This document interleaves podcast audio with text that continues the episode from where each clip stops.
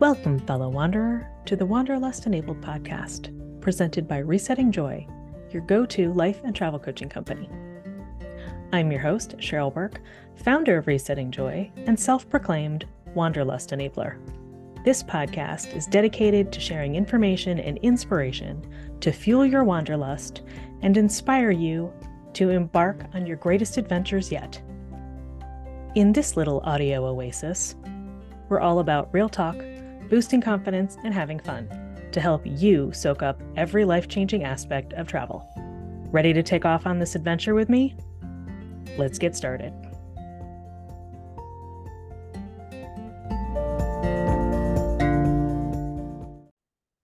Welcome, fellow wanderer. Today, I thought we would talk about a topic that is near and dear to my heart traveling as an introvert. Because as often as I might be in your ears telling you all the things about travel and going to foreign and wonderful places, I am a hardcore introvert. True story.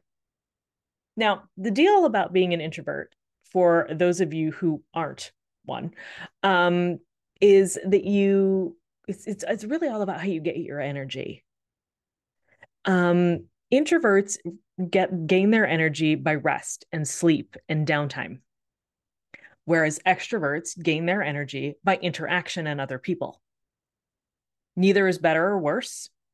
They just both are. So introverts are not antisocial or shy necessarily. In fact they can 100% be the loudest person in a room. They're just not the loudest person in every room or all the time. So traveling can be a challenge for an introvert because it's very peoply out there. And we know this. So, because it's very peoply out there, out in the world, outside of our out of our walls and of our outside of our house, um, it does mean that there's a lot of peopling. Like you have to interact with a lot of people. There are, you know, if you fly, you're dealing with all the people at the airport in terms of the staff. You're dealing with the other travelers. You're dealing with the security. You're dealing with people at hotels. You're dealing with people at restaurants. You're dealing with other travelers who are at the same attractions as you. There's a lot of people. So that can be, there's some challenges in that um, most of traveling and life in general is built for introvert, or rather, most of traveling and life in general is built for extroverts. And a lot of introverts feel like we need to be more like them. But we're not like them. We're just built differently. And that's okay. So, what that means is there are not very many quiet spaces built into attractions. There are not very, there's not very much downtime built into your standard tour itinerary. Like if you're going on a big tour, a big bus tour, something like that, there's not a lot of downtime there built in. Because even if it's transportation time, maybe there's still 50 people on a bus and that's a lot of people and a lot of energy and it can be a little trickier to manage for an introvert. So we need rest and time away. And because we need that, sometimes we can feel like we're missing out. But here's the thing that I'm going to pose to you. After several decades of intense research, by that I mean I travel a lot and I think about things. We're not actually missing out because without the rest and the downtime, we can't process what's going on as fully and we can't really fully enjoy what we are seeing and doing. At least I can't. I'll speak for me, and hopefully, this is helpful for some other introverts out there or for extroverts who travel with introverts. So, the other thing that we don't dig are surface level and impersonal kinds of things. And bigger tours and things like that can be a problem and that that may be why a lot of introverts choose not to travel that way. However you can absolutely craft your trips so that you can minimize some of those very crowded very touristy very instagram famous places and focus more on deeper conversations with people and finding people you have something in common with even something as simple as just learning a little bit of the language wherever you're going assuming you're going out of your your home country and to a place that speaks a different language than you do if you learn a little bit of the language, you you that's a way of inviting people in. That's a way of going deeper already. Um, and since you like to go deep with people and subjects, you probably know more about a place you're visiting for the first time than maybe other people would because you've done the research, because you kind of want to know what to expect. And you can do a fair bit of research quietly at home.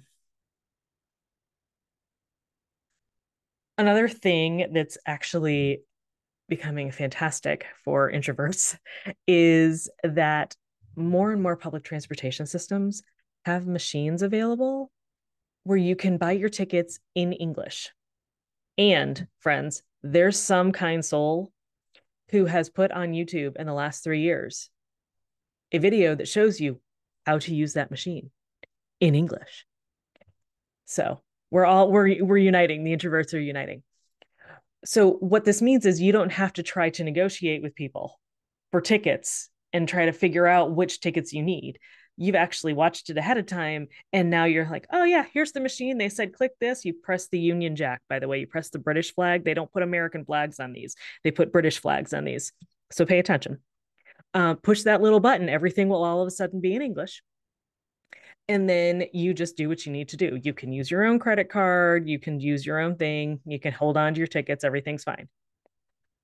Another thing that's great for introverts is we can take our downtime in cafes, like outdoor cafes, spots along the side of the road, spots along the side of the river, get a cup of coffee, have a glass of wine, bring a book, bring a notebook, bring a friend and just really soak up what's happening, just really become a part of what's going on there. Um, again, most of what I do is geared around being in Europe. Uh, that's where my expertise lies. And so this is a huge part of the European culture, but it's actually a fairly large part of the culture in lots of other countries. And if you bring your journal or your book, you look super cool and very deep. Maybe you're writing the next great novel who knows? No, nobody knows what you're writing in your journal. Go have fun with it. The other thing is that introverts are fairly good at blending in. And sometimes we can feel like, well, I'm blending, nobody's seeing me like I'm invisible. But it's actually your superpower when you're traveling. Because you're not invisible, people 100% see you.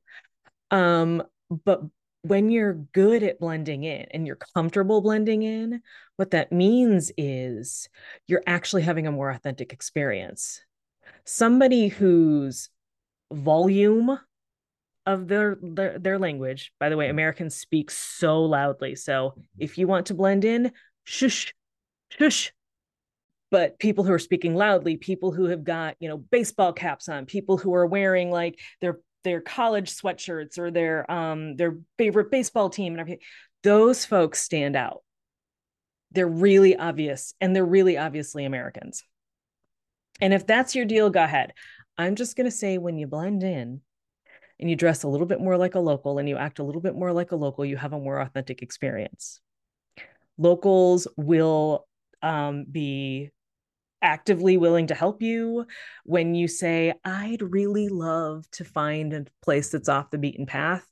The locals will likely give you person who is blending in information on their favorite local haunts because they're pretty sure you can behave. As introverts we walk through the world differently but it can give us a deeper experience a richer experience a more authentic experience you can sort of you can feel like a local and when you walk down those side streets, a block, two blocks, three blocks off the big main thoroughfare that has the same shops in every city, by the way. Um, you walk a few blocks off of those, you find better restaurants, better food, better prices, people who are much more willing to engage with you. And I personally feel that that's a better experience we're also observers. I mean, we are world class observers, folks. We see all the things, which is cool. Um, and if you're an extrovert and you didn't know that about us, you're welcome because now you know. so observe. The go watch watch how things work um, watch how people interact with one another at cafes watch how people manage themselves on public transportation watch how people move through public spaces. One it's interesting and two now you know how to blend in even better. So there are ways to if you feel overwhelmed in any capacity. And I'm going to suggest that no matter if you are an introvert or an extrovert, you're probably going to feel a little overwhelmed when you travel overseas because you are fully out of your comfort zone. You're just you're in a place where you really don't understand all the intricacies. Um, and that's okay. I would suggest that's the reason to go. Go learn something new, go meet new people, go find new ways for people that people do things. Um, take home what works for you, be inspired by what people are doing, just enjoy it. Really, really soak it all in. But if you need the downtime or if you need to have some quiet, there are lots of ways you can do this. Um, earbuds, we know this. You don't need me to tell you this, but earbuds are great. Books are great on flights and public transportation generally speaking, people are not going to talk to you. If you have got your earbuds in or you've got your face in a book, they're really not going to talk to you. You can have some some quiet that way. If you're traveling with others, sleep on the trains. I would suggest that you take trains as often as you can for transportation as long as it makes sense with your your itinerary. You're going city center to city center. It actually is lots less time and it's usually less expensive than flights. Um, or even if it's the same, you don't have to get yourself out to an airport and back. So I'd suggest that. But sleep on those trains. If you need the sleep, do it. If you're traveling by yourself, that varies country by country, and your personal comfort level is obviously going to going to be a, a, an issue, or not not an issue, but a consideration. Um, but I will tell you, when I travel with other people, I am out pretty much the whole time on a train. I may be the person in charge of the trip, and I just say, "Wake me when we get to Naples," and they do, and then I take over and I make all the things happen. So if, if you need to, take the rest that you need in your room, in a cafe, in a quiet corner of a museum, while other people do things. It's okay if everybody works at their own speed. Have this conversation before you leave. Everybody can work at their own speed. Obviously, the children need to be managed, but if there's more than one adult or there are only adults, it's totally fine to split up and say, Shh, I need my downtime. Please go over here for an hour and go do this thing. Or everybody's really excited about doing something that you're like, that sounds awesome for you. Like, that's great for you. I want you to go do that. That sounds amazing. It's not my thing. I think I'm going to take a nap. I think I'm going to go to the cafe. I think I'm going to go wander around this museum. And what that means is everybody has their own experience, and you come back with stories and you have deeper conversations because now you've each experienced life in that place in a different way. And when you come back with your stories, you can understand life in that place in a richer way, in a deeper way. Another thing I would suggest that you do, none of you are going to be surprised to hear me say this, but I'm going to say it anyway pack with precision. And what I mean by that is pay really close attention to not only what you pack, but how you do it. It gives you fewer decisions and less to manage. So you know what you have in your bag. You've already figured out what outfits go together. You know that. But more importantly, not more importantly, just as importantly, you know where everything goes in your bag. And by having that figured out, you don't have to spend brain power unpacking. And that brain power is going to be necessary as you are dealing with all the people and all of the different. So if you can pack with precision and know like okay this is where my shoes goes this is where my shirts go this is where you know that kit goes this like whatever you have um, not only do you have everything, you don't forget anything. You don't have to stress over the fact that you left your favorite pairs of sh- pair of shoes somewhere. Um, but you don't really have to think through it all every time, especially if you're moving cities more than once or twice. And with a longer trip, I'd encourage you to move every three or four days. Um that seems to be a, a, sweet spot for people is to move every three or four days. That's enough time to get in and really understand a place um or mostly understand a place um and then go on and and learn something new about some somewhere else so that basically what i'm talking about with the with the packing and with some other things is just just to make sure that you're comfortable by controlling what you can control so if you get cold easily, make sure you bring a scarf for the plane. If you are not digging, um, I don't know, the pillowcases that you usually get at a hotel, bring your own. Um, whatever it is you need to do, bring it so that you can be comfortable. Bring the smallest version of it that you can, because the less you have to carry, the less you have to manage, the easier it's all going to be for you but it's okay to anticipate your comfort needs and to pack accordingly. Don't let me don't let me get in your head making you think you're only allowed to bring 3 outfits and you have to wear them over and over and over again for 3 weeks. That's not what I'm saying. Pack smart, pack with precision, but bring what you need. Um, the other thing that's really important, especially for introverts, is to set yourself up for great sleep people generally do not sleep well their first night in a new bed. And if you're moving every three or four days, that's a lot of new beds. So, what do you need? Uh, do you need a sleep mask? Do you need earplugs? Do you need some kind of noise canceling or white noise machine? Do you make sure you have your comfy pajamas? Do you need like a melatonin? Like, what do you need to set yourself up? Bring your own snacks. Bring your own tea. In in europe you're probably not going to get a coffee machine but you're probably going to get a kettle. Um so bring tea. If you want coffee in the morning that's fine go out and get it but you can bring like a chamomile or something in the evening something to help you sort of center yourself and ground yourself. This you want to make sure that you practice advocating for yourself which both helps your travel partners learn your boundaries better, especially if you uh, haven't traveled before or maybe you're in a new relationship. Advocate for yourself so that they can learn your boundaries better. But it also helps you learn what your non negotiables are. If you're working on boundaries or you're changing some things in your life, um, or you just want to be great at holding your boundaries.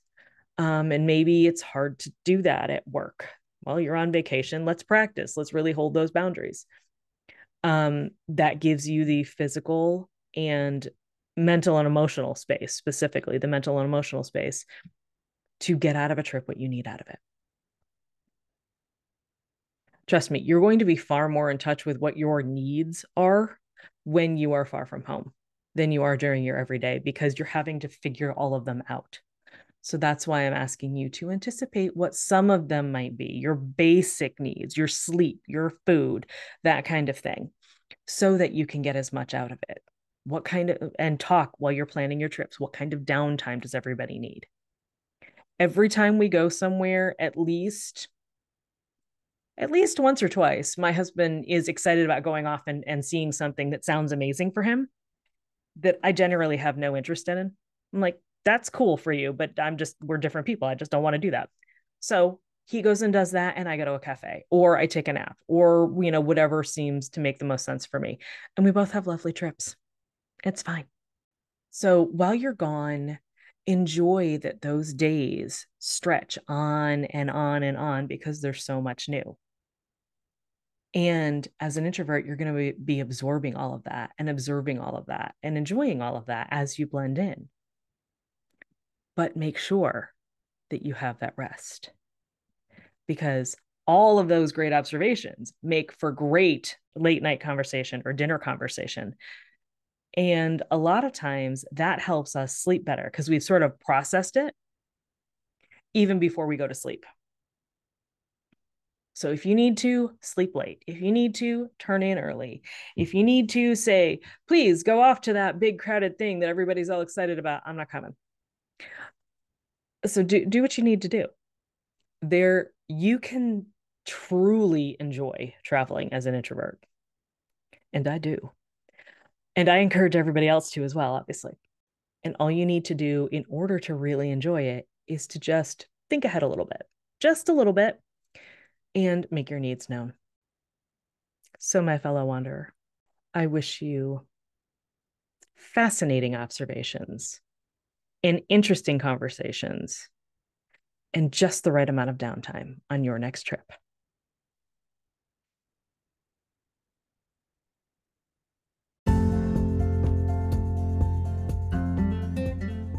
Thanks for listening to the Wanderlust Enabled podcast.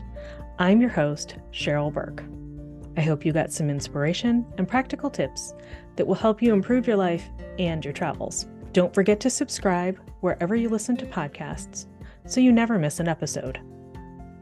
As always, you can find me on Facebook and Instagram at Resetting Joy or on my website, resettingjoy.com. Until next week, I wish you fresh outlooks and grand adventures, abroad or even in your hometown.